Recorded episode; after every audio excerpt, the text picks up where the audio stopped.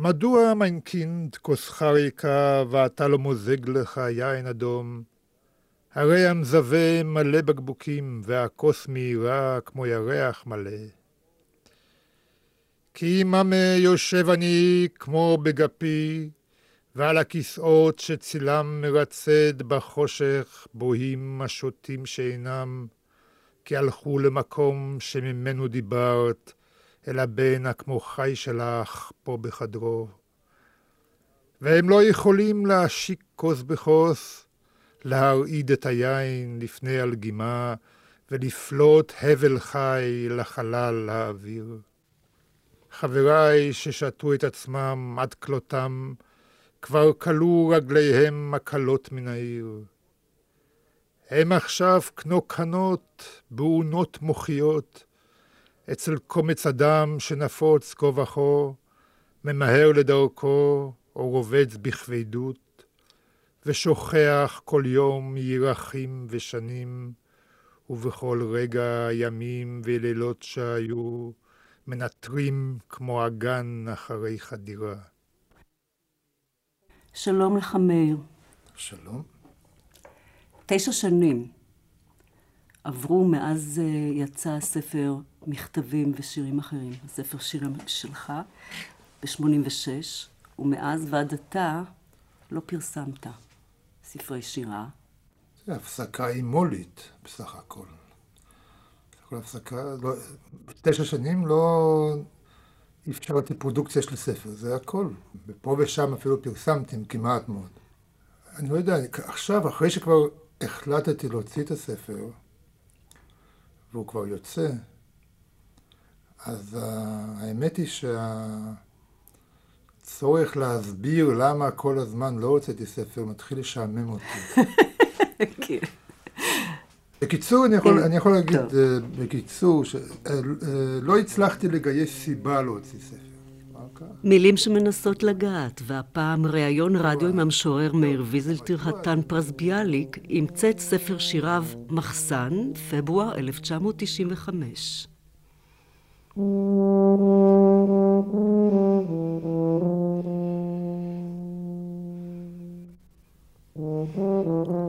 כאן באולפן אילנה צוקרמן. אבל זאת אמירה מאוד חזקה, תשע שנים, לא לרצות לפרסם. ספר בעיקר, כשאני זוכרת, פגישה אה, שבה ראיינתי אותך, אני חושבת שזה היה ב-85 או 6, בעקבות תוכנית שעשיתי על יונה, וכבר אז דיברת איתי על כך שאין לך כל כך עניין להתראיין בכלל או לשוחח, מפני שאין דיבור. האם זאת הייתה הסיבה? כי אין דיבור, אין, אין אפשרות להידברות, אין עם מי לדבר, כן, אין למי להוציא ספר שירה. תראה, אני, אני, אה, בעיני עצמי לפחות, מאז ומתמיד כותב שירה דיאלוגית. ודיאלוגית פירוש הדבר שהיא אמורה לעורר דיאלוג שמעניין אותי. אה, נמאסה היא הפרימיטיביות של הדיאלוג סביב אה, הספרות. ו... זה היה, הרגשתי שזה הדבר ההיגייני בשבילי. ולמה קראת לספר הזה מחסן? טוב, הוא מחסן. מחסן של מה?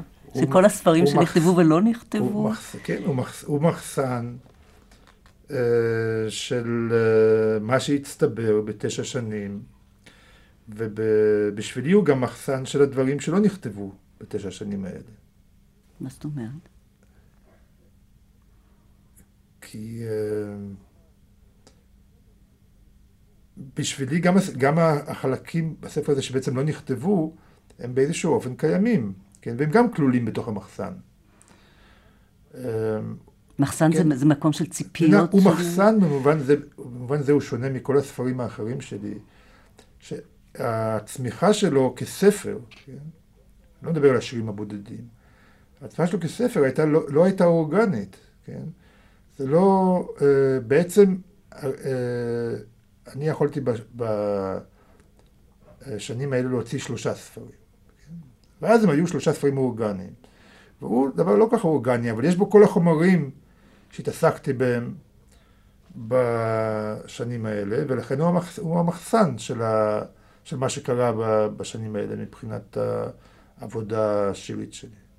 ובאנגלית אתה, כמו שאמרתי לך בטלפון, אתה קורא לו storage. כן. שזה טוב. קצת וריאציה אחרת, כן, כמובן. אבל זה לא, אני, זה, זה, זה לא מתייחס ברצינות. הכינויים האנגליים שאני נותן לספרים הם, הם מין בדיחה כזאת. כן.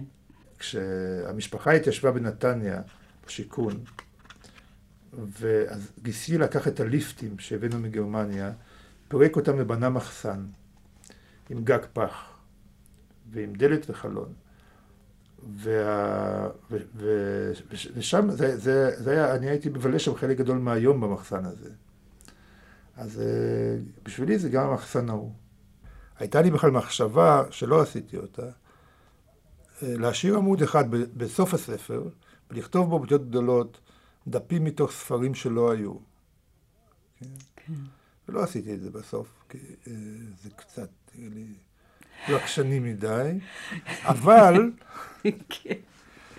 אבל זאת האמת על הספר הזה. האם זה קשור לשתיקה הזאת ההולכת ומתמשכת של... כן, זה קשור. זה... של, של אי הדפסה, של אי הוצאה לאור, של... אתה יודע כמו מה זה נראה? זה נראה קצת כמו אה, כעס, ו- ו- ו- ותחושת אנונים, ועונש, וכל מיני דברים, שאני לא משחק איתכם. וזה הולך וחודר כאילו פנימה, אולי אני טועה. זה לא עניין של כעס, זה העניין של עמדה מסוימת כזאת, שהיה, תראי, בתור, אני אף פעם לא הייתי מרוצה. גם, גם, גם בתקופות שבהן הוצאתי אה, ספרים כל שנתיים, וערכתי הרבה הרבה שירה, וערכתי כתבי עת, גם אז לא הייתי מרוצה מהחיים הספרותיים. כן. וברגע ש... אה, היה שם אז דיאלוג כלשהו? היה דיבור? היה בעיקר תקווה לדיאלוג. אבל היה גם דיאלוג. אה, תראי, גם בעניין הדיאלוג או לא דיאלוג, יש כל מיני רמות של דיאלוג. אה, אחד הדברים שבשבילי אישית פגע בדיאלוג זה שכמה אנשים מתו. שזה סוג של דיאלוג אה, שכן היה, כן? למי אתה מתכוון? אני מתכוון להורוביץ למשל, אה, לאבות, אה, ליונה במובן אחר, יונה וולך. עצם הנוכחות שלה, עצם היותה. כן, כן, לא, היו תקופות שהיה דיאלוג, היה דיאלוג באמת, אבל כן, עצם, עצם זה שהיא קיימת, כי, כי בין משוררים יש כל מיני סוגים של דיאלוג. זה לא חייב להיות דיאלוג, יכולים גם לא לראות אחד את השני שנים, אבל uh, יש דיאלוג בין, בין השירים, יכול להיות דיאלוג כן, למשל. כן, בין הטקסטים בעצם. הטקסטים. גם, גם דברים נגטיביים. זאת אומרת, כן, גם כן. דיאלוג אה, שיש בו כעס, או דיאלוג כן, שאין כן. בו הסכמה אפילו. די, דיאלוג זה לא אה, כן. מערכת של ליטופים הדדיים. ודאי. יש אנשים שלא מתו, אבל uh, uh, חל ניכור בינינו. או שהם השתגעו למשל, גם זאת אופציה לבני אדם, אה, לרדת מהפסים. ואת האנשים האלה שאיבדתי, אה, בקושי רב מצאתי להם איזה שהם מחליפים. לפעמים גם המחליפים מתים, כמו חזי לסקלי למשל. כן. כן? כן. שבספר הזה יש לו, יש מחזור שהקדשת לו. במחזור הזה הוא, זה, נכ, זה נכתב תמיד אחרי ביקורים אצל חזי, הרי חזי מיום שהתגלתה המחלה ועד שהוא מת עברו כמעט שנתיים. וכל השירים האלה במחזור הם שירים אה, אחרי ביקורים. כי אני, אני לא ביקרתי את חזי כל יומיים שלושה, כאילו פשוט אני הייתי חוזר חולה מהביקורים האלה. ואחת הדרכים לצאת מהמחלה הזאת היה אה, לכתוב. אני כתבתי כמעט אחרי כל ביקור איזשהו טקסט. לא כולם הם במחזור. יש שיר כן, שכתבתי כן. לחזי אה, כמה שנים לפני שהוא חלה, וזה כשהוא לא בא להלוויה של יאיר הורוביץ. טוב, תכף אני טוב, אני אקרא את השיר אה, שכתבתי לחזי, כשהוא נמנע מלבוא להלוויה של יאיר הורוביץ. ולשיר יש שם קצת מוזר, שלא קשור במילים של השיר עצמו. השם הוא לאן נופל מפל המחשבה. הנה אדם זהיר, לא שותה, לא מעשן, שם מבטחו בוויטמין ולא בפרי החי המסוכן מדי. אפילו בספרים הוא עוקף את המקומות הקשים, יושב לנוח, ובעיקר, בעיקר, בעיקר הוא מדיר רגליו מהלוויות.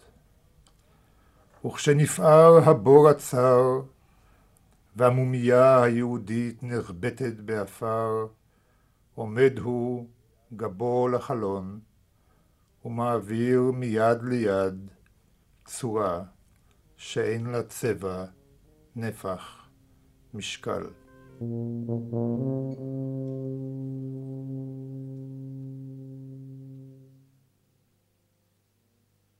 אני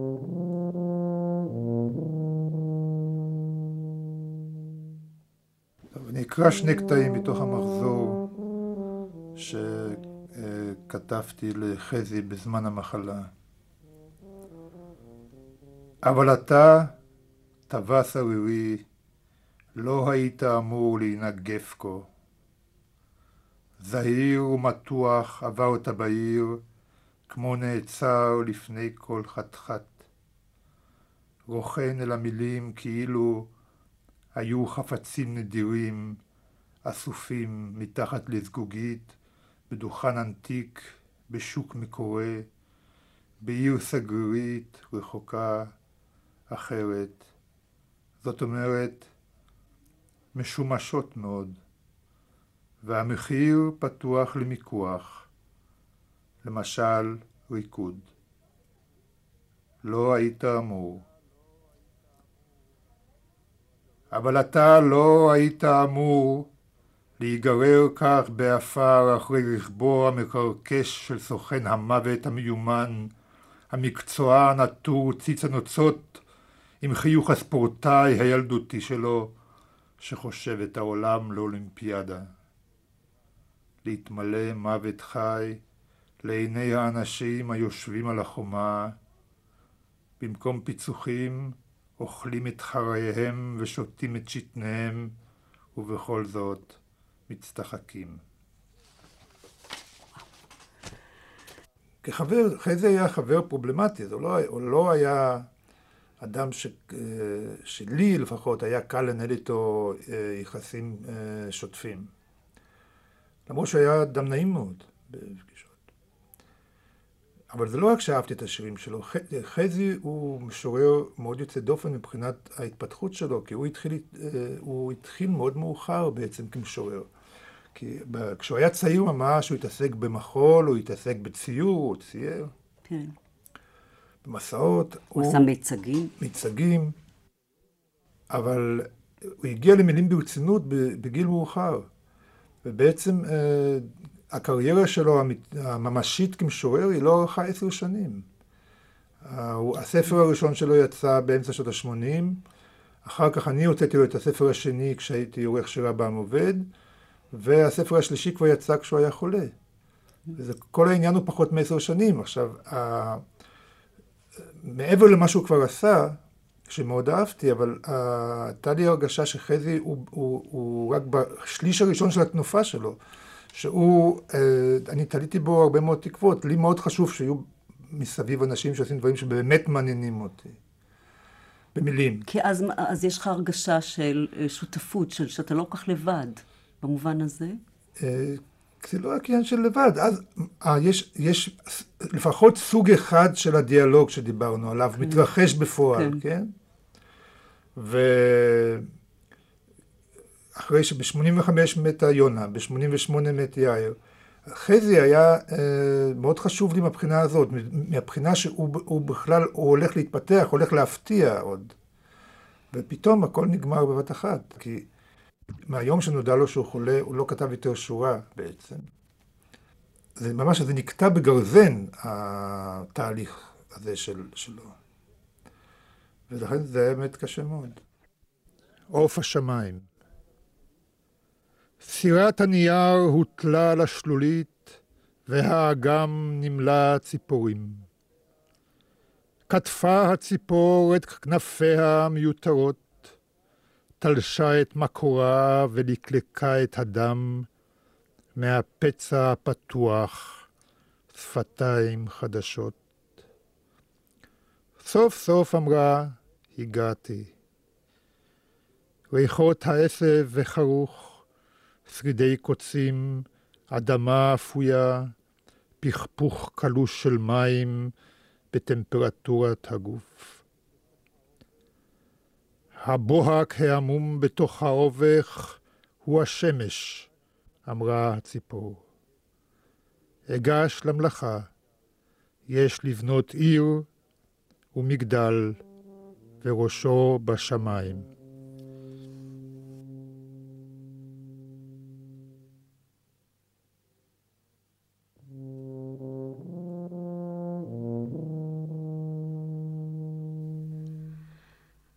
ואני אקרא מתוך קיצור שנות ה-60, מתוך כך, את השיר הפותח. קח שירים, ואל תקרא. עשה אלימות בספר הזה.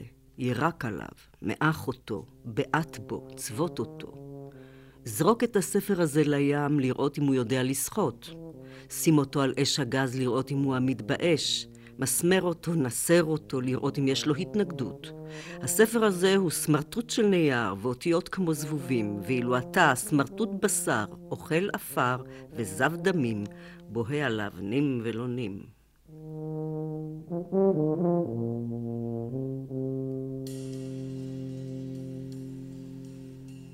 איך אתה מתייחס היום לשיר המפורסם כל כך בכך? לקחת את הספר ולזרוק אותו ולבעוט בו ולקרוע אותו כחלק מאיזה דיאלוג נואש. זה קיים באהבה. בעיניי... שלפעמים במקום לחבק מרביצים, אבל יש איזשהו... נכון, איזשהו... תראי, נכון. לפחות יש הקשר הזה. כן, תראי, זה, השיר הזה בעיניי תמיד היה, זה שיר של הפעלת הקורא. עכשיו, אני רוצה שהקורא יפעל, שלא, שלא יהיה פסיבי. שיעשה משהו, ולו גם שיתעמר בספר, אבל כן. שיעשה משהו. עם ה, עם ה, אני מאוד רוצה שאנשים ישתמשו בשיר, בשירים. זה, זאת ה, האובססיה המטורפת שלי, ש, שיעשו בהם שימוש, שיעשו כן. משהו. כן? כן. ו, וזה השיר כך. כן, זה, זה, זה שיר, זה מין ניסיון בכוח להפעיל את הקורא, שיתחיל לעשות משהו. אני מכיר את, את, את ה... משורר שכתב את השירים האלה בשנות ה-60. זאת אומרת, אני יודע עליו הרבה מאוד דברים, אני לא מרגיש זרות. יש קו המשכי אה, כזה מאז לכאן? ודאי שיש קו המשכי. זה לא לגמרי שני עולמות זרים. תראי, אה, לי יש אפילו שירים, אפילו בספר האחרון, יש שירים שהם דיאלוג, לא הרבה, אבל יש, שהם דיאלוג עם, עם שירים קודמים. כי חלק מהשירים הישנים, אני, אני מכיר אותם גם בלי לקרוא אותם. איזה מין היכרות זאת? זה היכרות מבפנים של השיר או היכרות של המילים? בעיניי שיר הוא אובייקט, והוא בכלל, השיר מתחיל להיות שיר ומפסיק אה, להצריך עבודה שלי עליו, ברגע שהוא נהפך לאובייקט, שאני רואה שהוא עומד בלי שאני אגע בו יותר. כן. כן? ואז הוא אובייקט, זה לא, זה לא האדם הצעיר משנות ה-60. זה אובייקט של האדם הצעיר בשנות כן. ה-60, כן? כן, כן. ואני מכיר גם את ה... די טוב גם את האדם, את האדם ההוא, וגם את האובייקטים שהוא אה, היה לו צורך לעשות. ו... וזהו, זה לא, זה, זה לא עניין כזה סנטימנטלי של התרפקות על האדם הזה שכתב את השיר. כן, לא, אבל אני מדברת באמת על האובייקט. ממה מורכב האובייקט? מילים. וגם מה שביניהם, מהשתיקות, בחללים? בהפסקות? מיל... מה זה המילים? מילים... מה כל... זה מילים? מה הדבר הזה בכלל? לא, מילים זה לא דבר שנפרד מהחללים ומהרווחים. המילה עצמה כוללת רווחים. כן? קודם מילים עשויות מעברות, כן? וכבר יש, בתוך המילה יש רווח. אה, ו... ויש, ויש הרווח בין המילים, ויש הרווח בין השורות, ויש הרווחים בין המשמעויות של... שהמילים טעונות בהן. או הזיקות. או הזיקות, כן. כמובן. כן.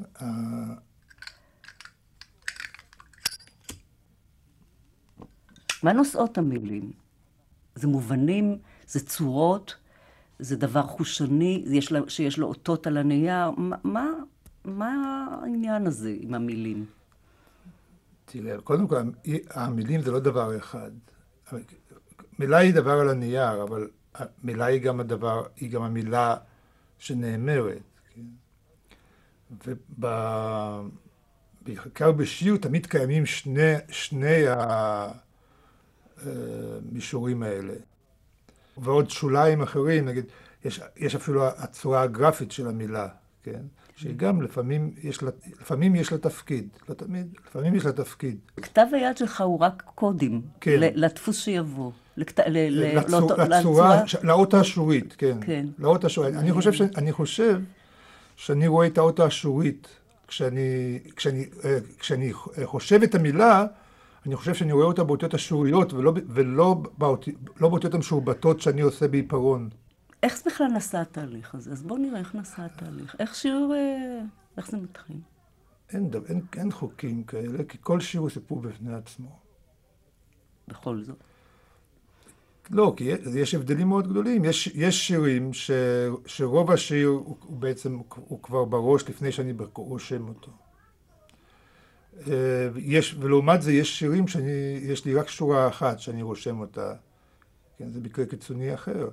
ואני בעצם לא יודע אה, עוד עדיין מה לעשות איתה כשאני רושם אותה. כן. והשורה הזאת יכולה גם להיעלם בשיר המוגמר. כן. או, יכול, או לא להיעלם אלא להשתנות מאוד, או לא, או לא להשתנות אלא להיות באמצע השיר בכלל, לא בהתחלה. אבל אתה כבר מדבר על השלב של הכתיבה. כן. זאת אומרת, השיר מתחיל מרגע שכותבים אותו. לא, כמובן שלא. אז כן. איך זה מתחיל? Uh, תראי, זה, אני לא כל כך מומחה גדול לש, לשלב ההתחלתי הזה, מהסיבה הפשוטה שאני לא רוצה להיות מומחה לזה. כי ש, uh, אם אתה יודע יותר מדי בשלב המוקדם של עשיית השיר, השיר uh, הוא יהיה, הוא, הוא יהיה כזה מת או חצי מת. מדוע? כי אתה לא כל כך מוכשר לדעת איך הם פועלים. Uh, זאת אומרת, איך, uh, איך האסוציאציות שלך לגבי דברים בעולם, ואפילו איך המחשבות מסוג המחשבות שמתפקדות בשירים פועלים בשלב העוברי שלהם, אתה לא ממש כזה מומחה לדעת. אני לא מתיימר להיות מומחה כזה גדול לדעת, ואני ראיתי, כבר הרבה שנים אני לא עושה את זה, אבל היו מקרים שניסיתי כאילו להיות חכם גדול מדי בהתחלה, וראיתי שזה, שזה, אני רק אני בולם תהליכים ואני הופך אותם לדברים שאני יודע, כן? עכשיו, אני רוצה אה, בעבודה השירית הזאת להגיע לדברים שאני לא יודע. אני רוצה להגיע לדברים שיפתיעו אותי. לתפוס כאילו בקצה החבל ולהתחיל למשוך כן. אותם. אה, למשל, תראי, יש, יש דבר שאני פשוט בתוך צפייה במשך השנים ראיתי, שהרבה פעמים, אה, לפני שאני מתחיל לכתוב שיר, שזה קורה בעיקר בשירים שאני אחר כך אוהב אותם יותר מאחרים, או אפילו מעריך אותם יותר מאחרים. אני לא מרגיש טוב, כן? אה, אני, אני עצבני, אה, אני לחוץ, ואני מרגיש, אני לא מרגיש טוב, כן? פיזית פשוט. פיזית, פיזית, פיזית יש כן. איזה... פיזית, פיזית אני לא מרגיש טוב. ו... וההרגשה הזאת עוברת ברגע שאני מגיע לעניין הזה שיש לי איזה משפט, או, או יש לי כמה שורות, או, ואז, ו, או יש לי, לפעמים זה אפילו מתחיל כמעט רק במוזיקה, והמילים הראשונות הן מילים לא חשובות, שאחר כך אני מחליף אותן. אז אבל... יש קודם אפילו, לפני, לפני מילים סגורות, או לפני מילים שבאות, אה, יש פשוט איזשהו, איזושהי מוזיקה. כן, לפעמים המוזיקה כבר באה יחד עם המילים. אה, כן. קורה אפילו שזה בא עם המילים הסופיות. יש, יש שירים שכשכתבתי אותם ישר וכמעט שלא שיניתי, חוץ מהוספת פיסוק. לפעמים אה, יש לי ממש שורה שאני לא יודע כל כך מה לעשות בה עדיין, אני לא יודע בדיוק בכלל על מה, על מה השיר, מה שקוראים, על מה השיר, כן? כן ולפעמים יש, זה ממש כמעט רק המוזיקה, ואת המילים אני אחר כך די מחליף. כן, יש משוררים, אני אה, בהחלט לא משורר כזה, שממש מתהלכים עם פנקס, ועם uh, משהו, אה, עם איזשהו דבר מעורר בהם uh, איזה מין רעיון, או דימוי, או תמונה, הם רושמים את זה בפנקס. כן. כן. או אפילו על כרטיסי אוטובוס, כן, וטייס. לי, ו... לי אין פנקס, אני לא, אני לא רושם, להפך, אני בדרך כלל, אם מתחילים לי משפטים בהתחלה, אני לא עושה איתם כלום, בתקווה שהם ייעלמו, והם גם לפעמים נעלמים. כי זה המבחן שלהם. אמרת את זה בריאיון לאליט ישורון, אני קראתי. כן. אתה ממש לא עוזר להם. כן, אני רוצה לראות אם, אם זה דבר שיש לו אה, עמידות. אה, אם, אם זה, כן? אם, אם יש לו עמידות, אם זה לא... כי, כי כיוון שאני מתעסק הרבה מאוד במילים, אז קיימת הסכנה שאני אה, סתם אשתעשע במילים, כן? כי אני יודע להשתעשע במילים, כן? אז... זה אה, גם לנצח קצת את הווירטואוז הזה, ש... כן. כן. שצריך להרגיע אותו, שהדבר כן, לא... זה, כן, זה, זה, נגד, זה נגד הווירטואוזיות האוטומטית, שבאה מניסיון גדול במילים, כן. שאתה יכול לעשות uh, במילים uh, באופן uh, uh, מעשי. נניח, אם uh, יושיבו אותי וייתנו לי שבע מילים שלא מתחברות, ויגידו, תעשה מזה שיר, אני יכול לעשות את זה. כן. כן? אז, ואני יכול לעשות את זה, נגיד, שבע פעמים ביום. כן. כן. זאת אומרת, 50 שירים בשבוע, 2,500 בשנה, כן? אבל אני כותב רק 20 שירים בשנה. אני רוצה להעיז בכל זאת לשאול, מה זה הדבר הזה שמאיים, שעומד להגיח? מה זה הדבר הזה, שאחר כך אה, אה, מתגלם במילים? תראה, זה תהליכים אה, מחשבתיים ורגשיים. אדם מדבר, בדרך כלל, הוא מביע מחשבות, כן? לא רק מביע מחשבות מוכנות, אלא גם יוצר מחשבות תוך כדי דיבור, אבל הוא יוצר מחשבות שהוא תוך, אה, אה, בעוד הוא מדבר אותן, הוא גם עוקב אחריהן, כן? וכאן יש עסק עם מחשבות שהן מהירות מדי מכדי לעקוב אחריהן. אם אתה מנסה לעקוב אחריהן, אתה מקצץ את כנפיהן, הם, הם יהפכו לדברים ש, שלא כדאי לבזבז עליהם שיר, כן? כן. אבל זה כן, זה, זה מחשבה בסופו של דבר. אחרי הכל, כשאני רואה את האובייקט המוכן, אני רואה כמה המון מחשבה יש בתוך זה, כן? ואני לא אוהב לקרוא לה לא מודעת. לדעתי, מה, מה שמכריע פה זה עניין המהירות. בעיניי זה, זה פונקציה של מהירות. כן. כי מה שקורה, ב, ב, בטקסט שירי, אה, ב, יש, מה זה שורה, שורה שירית טובה? כן? אחת התכונות של שירה, שורה טובה, או של אפילו כמה שורות טובות בשיר, זה שהן עושות סימולטנית הרבה דברים. זאת אומרת ש, ש, שיש בהם אה, כמה סוגי חשיבה שהם גם נקלעים כמו חלה יחד, והם גם מצטלבים, והם גם פועלים אחד על השני. וגם כל, מבטלים זה את זה. וגם מבטלים זה את זה, גם משפיעים זה על זה וכולי. עושים כל מיני תהליכים. זה, אה, כדי לעשות את כל, כל הדבר הזה בצורה מדויקת, אז זה מהר מדי, אתה לא יכול לעקוב אחרי מה שאתה עושה בזמן שאתה עושה אותו. אחר כך אפשר לאט לאט להתחיל לראות אם זה מאוד מעניין אותך. רק בעברית. רק בעברית יפה, מתחרז עם קפה, רופא עם רופא. על כן השירה תתפרק על מחצלות מול השמש. היא תהיה ריבו גרעיני דלעת רועדים. השירה תלבין על גגות שטוחים ברוח חרקה תחביר עד בוהק עמום תזכיר עצמות אדם. נעים. נעים, נעים לכתוב על החול, החול הרך והזגוגי, החול החגיגי נושם המים, מלטף האצבעות.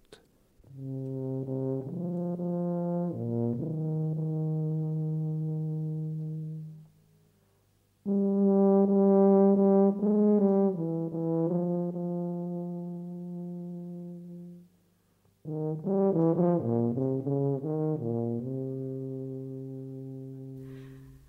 עם מי יש לך אמפתיה בשירה העברית, או בשירה בכלל? איך נוצר הקו המחבר? כל שירה חדשה מתחילה משירה אחת או שתיים או שלוש קודמות לה. אה, השירים מתחילים משירים. איך, איך בתוך הרקמה עובדת שפת האם?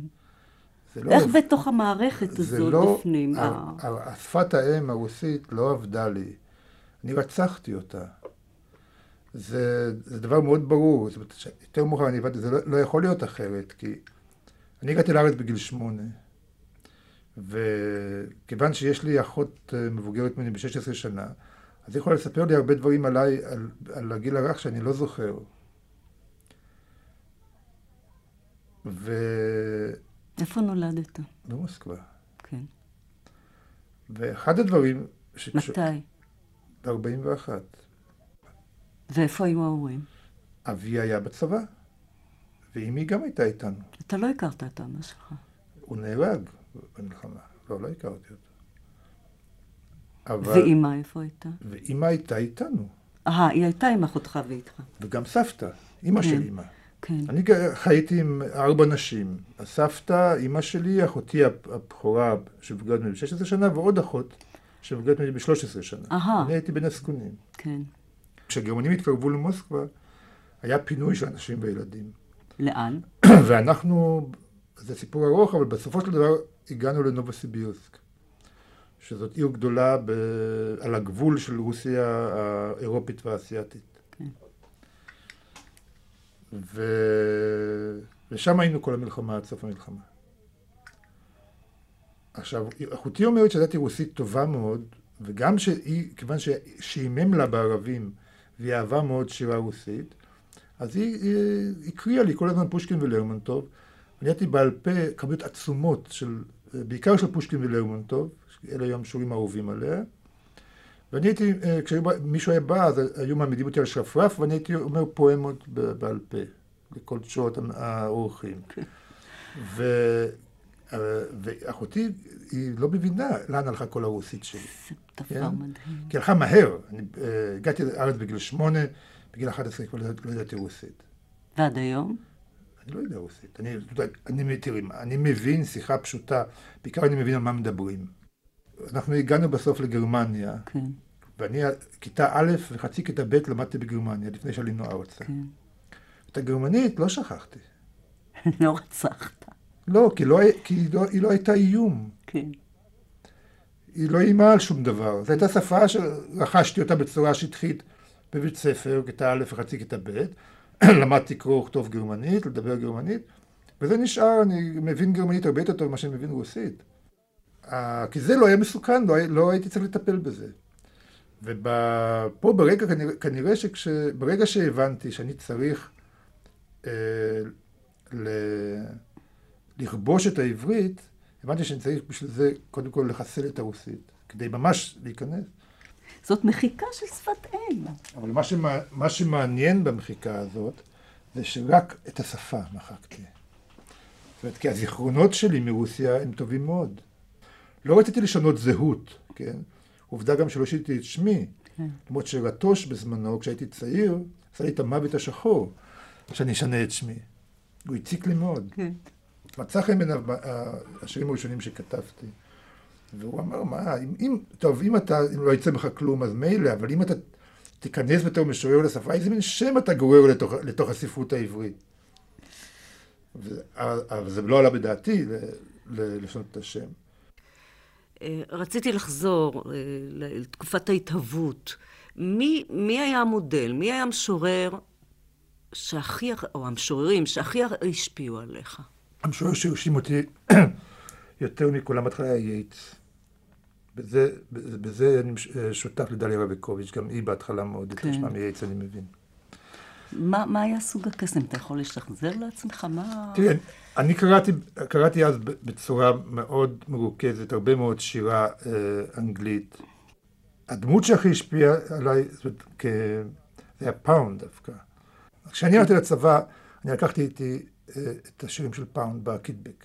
מה זה דמות אב? דמות אב זה מה אתה רוצה להיעשות, להיות, כן? כן? כן. וכשאני הייתי בן 18, אני רציתי להיעשות פאונד, כן? מדוע? אני מדברת מדוע מבחינת הטקסט, כן, מבחינת מדוע. ההצעה הפואטית. אחד הדברים שבאמת, אה, וככה הבנתי את פאונד, זה לא לגמרי נכון ההבנה הזאת, אבל לי היא עזרה מאוד. אם כי היא גם, היא גם נכונה, אבל היא, לא, היא נכונה בצורה אחרת ממה, ש, ממה שלי זה היה דרוש. ואני הבנתי את זה כמו שלי היה דרוש כמובן. זה אה, שהשירה צריכה להכיל בעין הכל. זאת אומרת, פוליטיקה, אה, כלכלה, אה, זה השיגעון הפרטי של פאונד, כן. עם הכלכלה, אבל אה, הכל, אין, אין, אין נושאים לשירה. לשירה, כן? אבל זה לא רק שאין נושאים. אלא זה, זה חשוב להגיע למצב שאתה צריך ליצור כלים מילוליים שיכולים לטפל בכל. יכולים לקחת כל דבר לתוך, לתוך שיר. כל סוג של חוויה אנושית או לא אנושית, כל, כל, כל סוג של, כל חומר צריך להיות מסוגל להיות מוטמע בתוך השיר. כן? ושיהיה כלי שיכול לבטא אותו. כן. כלי מיל... צריך לבנות כלים ככה, כאלה ש... כן. כן. אחר... מה השתנה? מה? לא השתנה. במובן הזה. אה, לא, זה, לא, אני אומר... זאת מורשת שנשארה. כן, זה נשאר. כן. כן. ואחר כך מה עוד? זה נשאר. עכשיו, אחר כך, הדבר האחר הוא זה, יש הפסוק הידוע של פאונד, שהוא אמר, הוא כתב, אבל זה לא בשיר, אלא בטקסטים שלו על, על שירה, ששירה היא לשון טעונה משמעות עד קצה גבול היכולת. זה גם, זה היה משפט מאוד חשוב בשבילי, כי זה, זה כבר, זה קשור לדבר אחר, איך, מה לעשות עם הלשון. שהיא תוכל לדחוס כמה שיותר משמעויות בטווח הקצר ביותר. כן? עכשיו, זה, המשפט הזה, הרבה אנשים קלטו אותו, והוא עשה רושם על הרבה אנשים. כן, אבל אני לקחתי אותו מאוד ברצינות. וזה, והוא היה הרבה מאוד זמן מאוד חשוב לי. מאוד... במה אתה לקחת את זה אותו יותר ברצינות נניח מאנשים אחרים? באיזה, באיזושהי מחויבות יותר גדולה? באיזשהו... היה לי מאוד חשוב שב... שבשתי שורות יהיו המון דברים, כן? שיהיו משמעויות ושאפשר, ושיהיה משחק משמעויות מסובך, לערבב שכבות לשון, כן? למשל. כי, המש... ובזה באמת אה, היה אה, מפנה לגבי המשוררים של שנות החמישים. כי הם כולם, אה, גם, גם עמיחי, גם אבידן, גם זך, וגם דליה רביקוביץ' אחרי הספר הראשון שלה, אבל אם כי במידה פחותה, דליה זה סיפור קצת אחר. על כל פנים, אבל שלושתם, וזה נעשה דבר דומיננטי בשירה בכלל, זה גם משוררים אה, פחות בולטים הלכו בכיוון הזה מיד, מהר מאוד. זה, הם בעצם חתרו ליצור מין לשון שהיא לא גבוהה מדי, לא נמוכה מדי, אה, מין לשון ממוצעת. וזה אה, אה, לי לא היה מתאים, ו... אתה צריך לא... להסביר יותר את העניין של לשון ממוצעת. זה מין לשון ניטרלית? מבחינת אה, אוצר מילים, סלנג נגיד, או מבחינת מבנים מילוליים, שיבושי אה, תחביר. אה, מה עמד מאחורי זה? חוסר מה? התפתחות לדרגה הזאת, או מה? לא. מה עמד? איזה סוג של אלגנטיות? לא, לא, לא. מאיפה, לא, מה, לא, מדוע? זו, זו הייתה תגובה. לא, לא, זו הייתה תגובה ללשון השירה שפיתחו שלונסקי ואלתרמן, כן. שהיא, שהייתה לשון מאוד מקושטת, הייתה יפה מדי כדי אה, להשתמש בה אה, לגבי החומרים ולגבי אופני האמירה ש, של, ה, של שני רצות החמישים, ו, והם חיפשו לשון שהיא יותר פשוטה, פחות מקושטת, יותר מחוברת על היום-יום. כן, כן, אבל עדיין לא. אבל... אבל uh, עדיין לא משתמשת בחומר השפעה, בז'רגון, כן. בסלנג, בעיקומים. אבל לא רק בסלנג, זה לא רק עניין של סלנג, זה גם לכיוון ההפוך. כשלשון גבוהה מופיעה אצל עמיחי או אצל זך, היא אירונית. ואצל דליה לא. לא, זהו, אמרתי, דליה כן, סיפור אחר. כן. כש, כשמופיעה, אבל אצל דליה יש לשון אחידה לעומת זה. כן. ה, כשהלשון, כשהלשון, ה, ה, כשמשתמשים בפסוקים תנ"כיים או, או ברסיסי משנה ודברים כאלה, זה אירוני. זה לא, זה, זה, זה נבדל, זה, אין דמוקרטיה בלשון כן. הזאת. הלשון, יש בדמוקרטיה, הדמוקרטיה היא הלשון הממוצעת הזאת, כן? כן. שהיא לשון, לשון בני אדם כזאת, לשון לא גבוהה מדי, לא נמוכה מדי, אה, ואחידה. וזה לא, זה לא התאים לי הלשון הזאת. זה גם לא התאים ליאיר, וזה גם לא התאים ליונה. כן, זה בולט אחד, כמה שזה לא התאים. לכל אחד בצורה אחרת. כן. ומה ש... מה שאני רציתי זה להשתמש בקול. זאת אומרת, להשתמש גם ב... בלשון עתיקה ממש, גם אפילו בלשון אזוטרית פה ושם, וגם בלשון המדוברת, גם בלשון העיתון, וגם, וגם בלשון יותר נחותה, כן? ולהשתמש בזה, אבל בדמוקרטיה מוחלטת, זאת אומרת שלכל השכבות האלה יש אותו מעמד, אין אירוניה אה, בהכרח כן, לא ביניהם. בגבוה ולא בנמוך. זה מין אה, לשון אקספרסיבית. על המתיקות. את מתוקה, אמונת אבותינו בשערות הנפש, מחוללת הנס הפרטי, המיילדת הגלגלה של הלב הנאמן, הנושא בעול הקיום. כתב חידה שפתרונו המנצנץ מרחף לו עלום בעולמות נסתרים, עוד נציץ בהם בבוא העת, עוד ניגע בפלא מדהים, ונעבור בנתיבות אין לשער. הדבר הזה, הנפש הרזית, שאין לו דמות, לא נפח, לא משקל, אך יש לו כוח התנועה לעבור בין החומרים ובאדם, להיכנס ולצאת בחדר, אף על פי כן מחטיף מטען די כבד של אשמה, תקוות והקרבה, חטא, זיכרונות נעלמים, אפשרויות שעוד התבררו, נתן לאדם הניגף כלי תחבורה משוכלל, לנוע בחתחתים זרועי האשפה של הקיום, לכלות את פני הנבל בשפתיים לא חשוקות, לראות בייסורי הילד הגובע בלי להתפלץ, לקנח את פצעי המוגלה של הגוסס שהיה אבא, אמא, לחוש בלפיתת המחלה מכלה את הבשר בלי לילל, לשמוע את צחוקו של העריץ ואת זמרת הציפורים בחלונו, לצאת מן העיר הבוערת אל המדבר המצמית, לבלוע את המים העולים, לנפנף לתיבה המתרחקת, לטבוע בים הקר, לא לקלל את הדגה המחכה.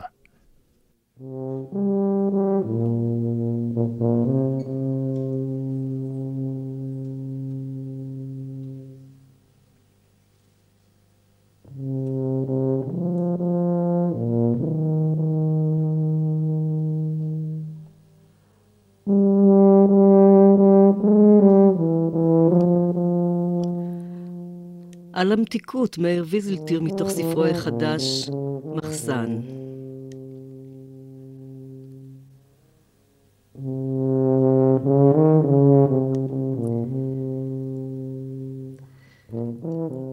יש לך מנעד מאוד מוזר, איזה מין אה, מוזיקליות מאוד מיוחדת, מאיר, כשאתה קורא.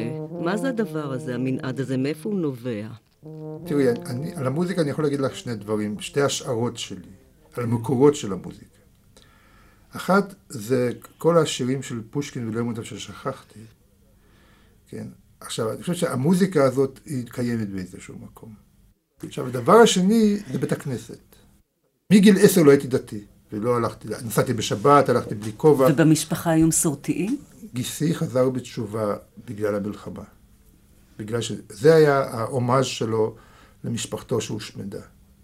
ככה הוא, זה היה הפתרון הרוחני שלו. הוא חזר בתשובה ונעשה שומר מצוות. אבל לבית כנסת... אבל לבית הכנסת די אהבתי ללכת. בבית הכנסת הזה היו הרבה ליטווקים. פשוט בין המתפללים. יוצאי ליטא. כן. ובעיקר אחד, שהוא היה בעל קורא, וקראו לו טרכטנברג, ואותו מאוד אהבתי לשמוע אה, מתפלל, ובעיקר בתשעה באב את מגילת איכה. הוא היה קורא את מגילת איכה תמיד. וזאת מנגינה שאני לא יכול, לא יכול להגיד אותה, אבל היא, היא בהחלט מנגינה שנכנסה לשירים. את המנגינה שבה הוא היה קורא במגילת איכה. אני יכול לשמוע אותה, אבל אני, אני לא יכול, אני, אני הרי לא יודע לשיר. אני מזייף. אבל אתה שומע בפנים. כן, אבל לא, יש לי אוזן מוזיק, מאוד מוזיקלית, זה, כן. יש לי מין מום כזה, יש כן. לי שמיעה מוזיקלית מאוד טובה, אבל אני לא מסוגל לבצע, לבצע את זה. כן. והטרכטנברג הזה, הצורה שהוא קרא בתורה, ו... אבל בעיקר הצורה שהוא קרא את מגלת איכה, זאת מוזיקה ש... שקיימת בשבילי, ואני משתמש בה, אני יודע שאני משתמש בה. אגב, אני חשבתי על זה מאוד מאוחר. חשבתי על זה רק בשנים האחרונות. פתאום הבנתי שזה משם. מה, מה, מהאיש הזה, לא רק ממנו, אבל, אבל אה, הוא, הוא הכי... אה, כי כשהוא היה, היה קורא את מגילת איכה, היה, היה חשמל ב... כן. בגיל 16 הייתה לי תקופה של חזרה בתשובה. אבל לא, היא לא הייתה חזרה בתשובה באמת. היא התבטאה בזה שהלכתי לבתי כנסת, בעיקר, ושקראתי משנה כל יום. כן. זה, זה, זו הייתה חזרה בתשובה. קראתי משנה כל יום, והלכתי לבתי כנסת. אה, דווקא, בעיקר לבתי כנסת ספרדיים. מעניין. וזה כבר בתל אביב. זה בתל אביב בגיל 16. וזה פטינה לעצמה, בתוך, בתוך ואני הלכתי בעיקר, בעיקר לבתי, ספר, אה, לבתי כנסת ספרדיים, כי שם קיבלו אותי הכי יפה, פשוט. כן? כן, הם מאוד שמחו שבא כזה, אני הייתי ילד מאוד אשכנזי. כן?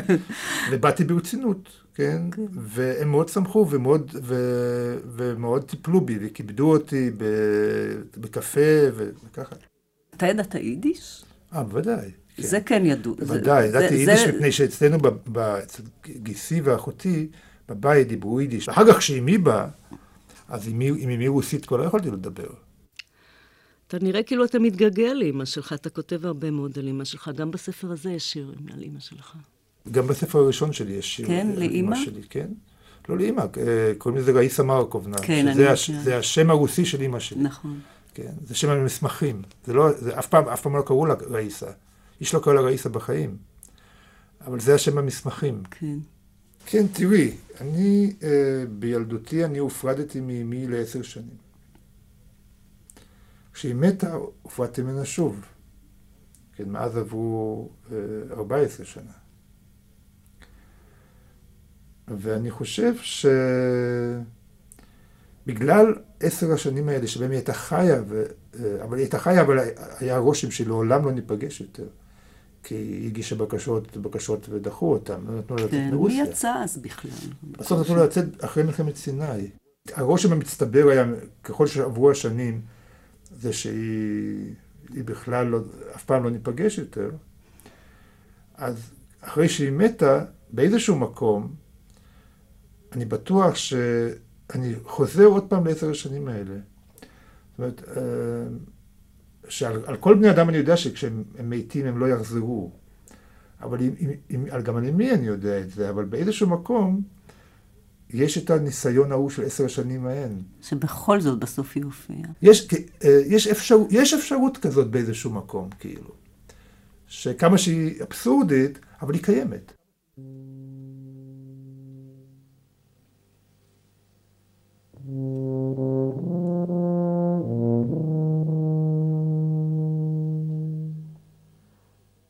מפלת הילדה.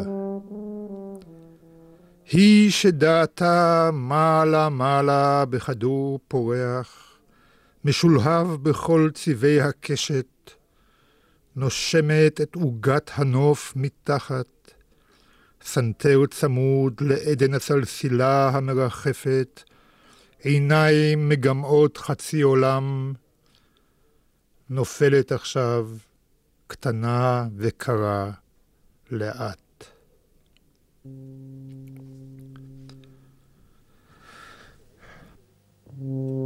כשהייתי ילד, ו... אה, נגיד, עשיתי משהו לא בסדר, אה, ואחותי נזפה בי, אז אה, פעם אמרתי לה, אבל מה את רוצה? אני רק ילד. אז היא אמרה לי, כולנו ילדים של ההורים שלנו. אלה ילדים ש...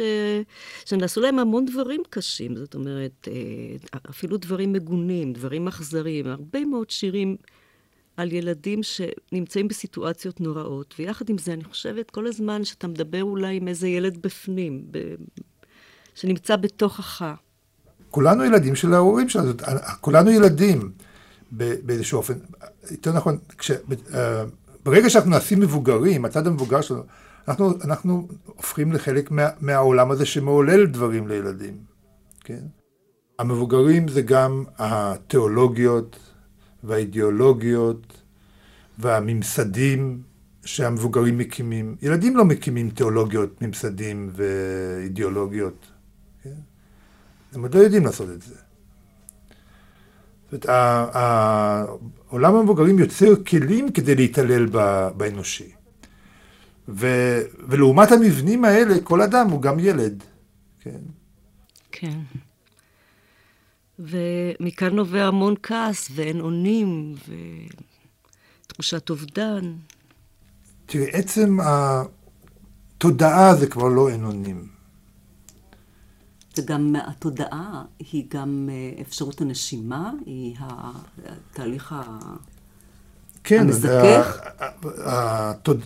התודעה הריבונית, זאת אומרת, כאילו המטרה מול אימי המציאות, כן, היא תודעה, היא תודעה ריבונית.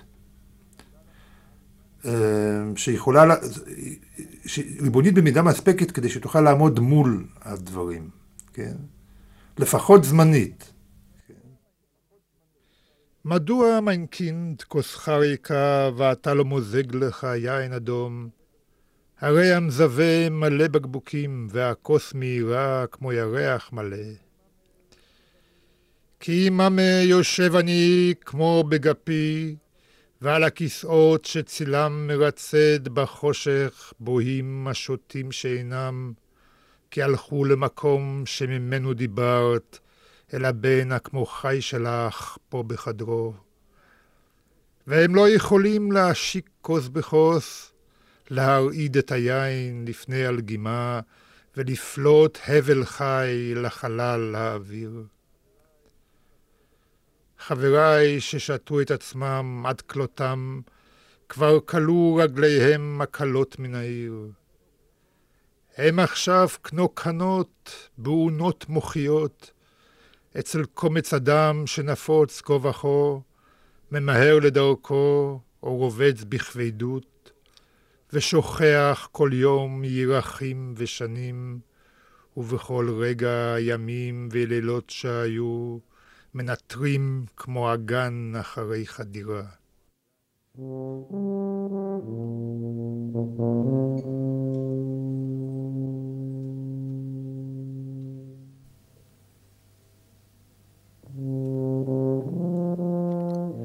הגשנו ראיון רדיו עם המשורר מאיר ויזלטיר, חתן פרס ביאליק, פברואר 1995. מאיר ויזלטיר קרא שירים מתוך ספרו החדש, מחסן.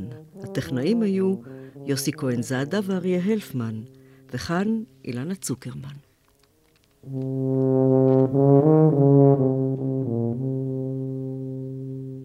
Thank you.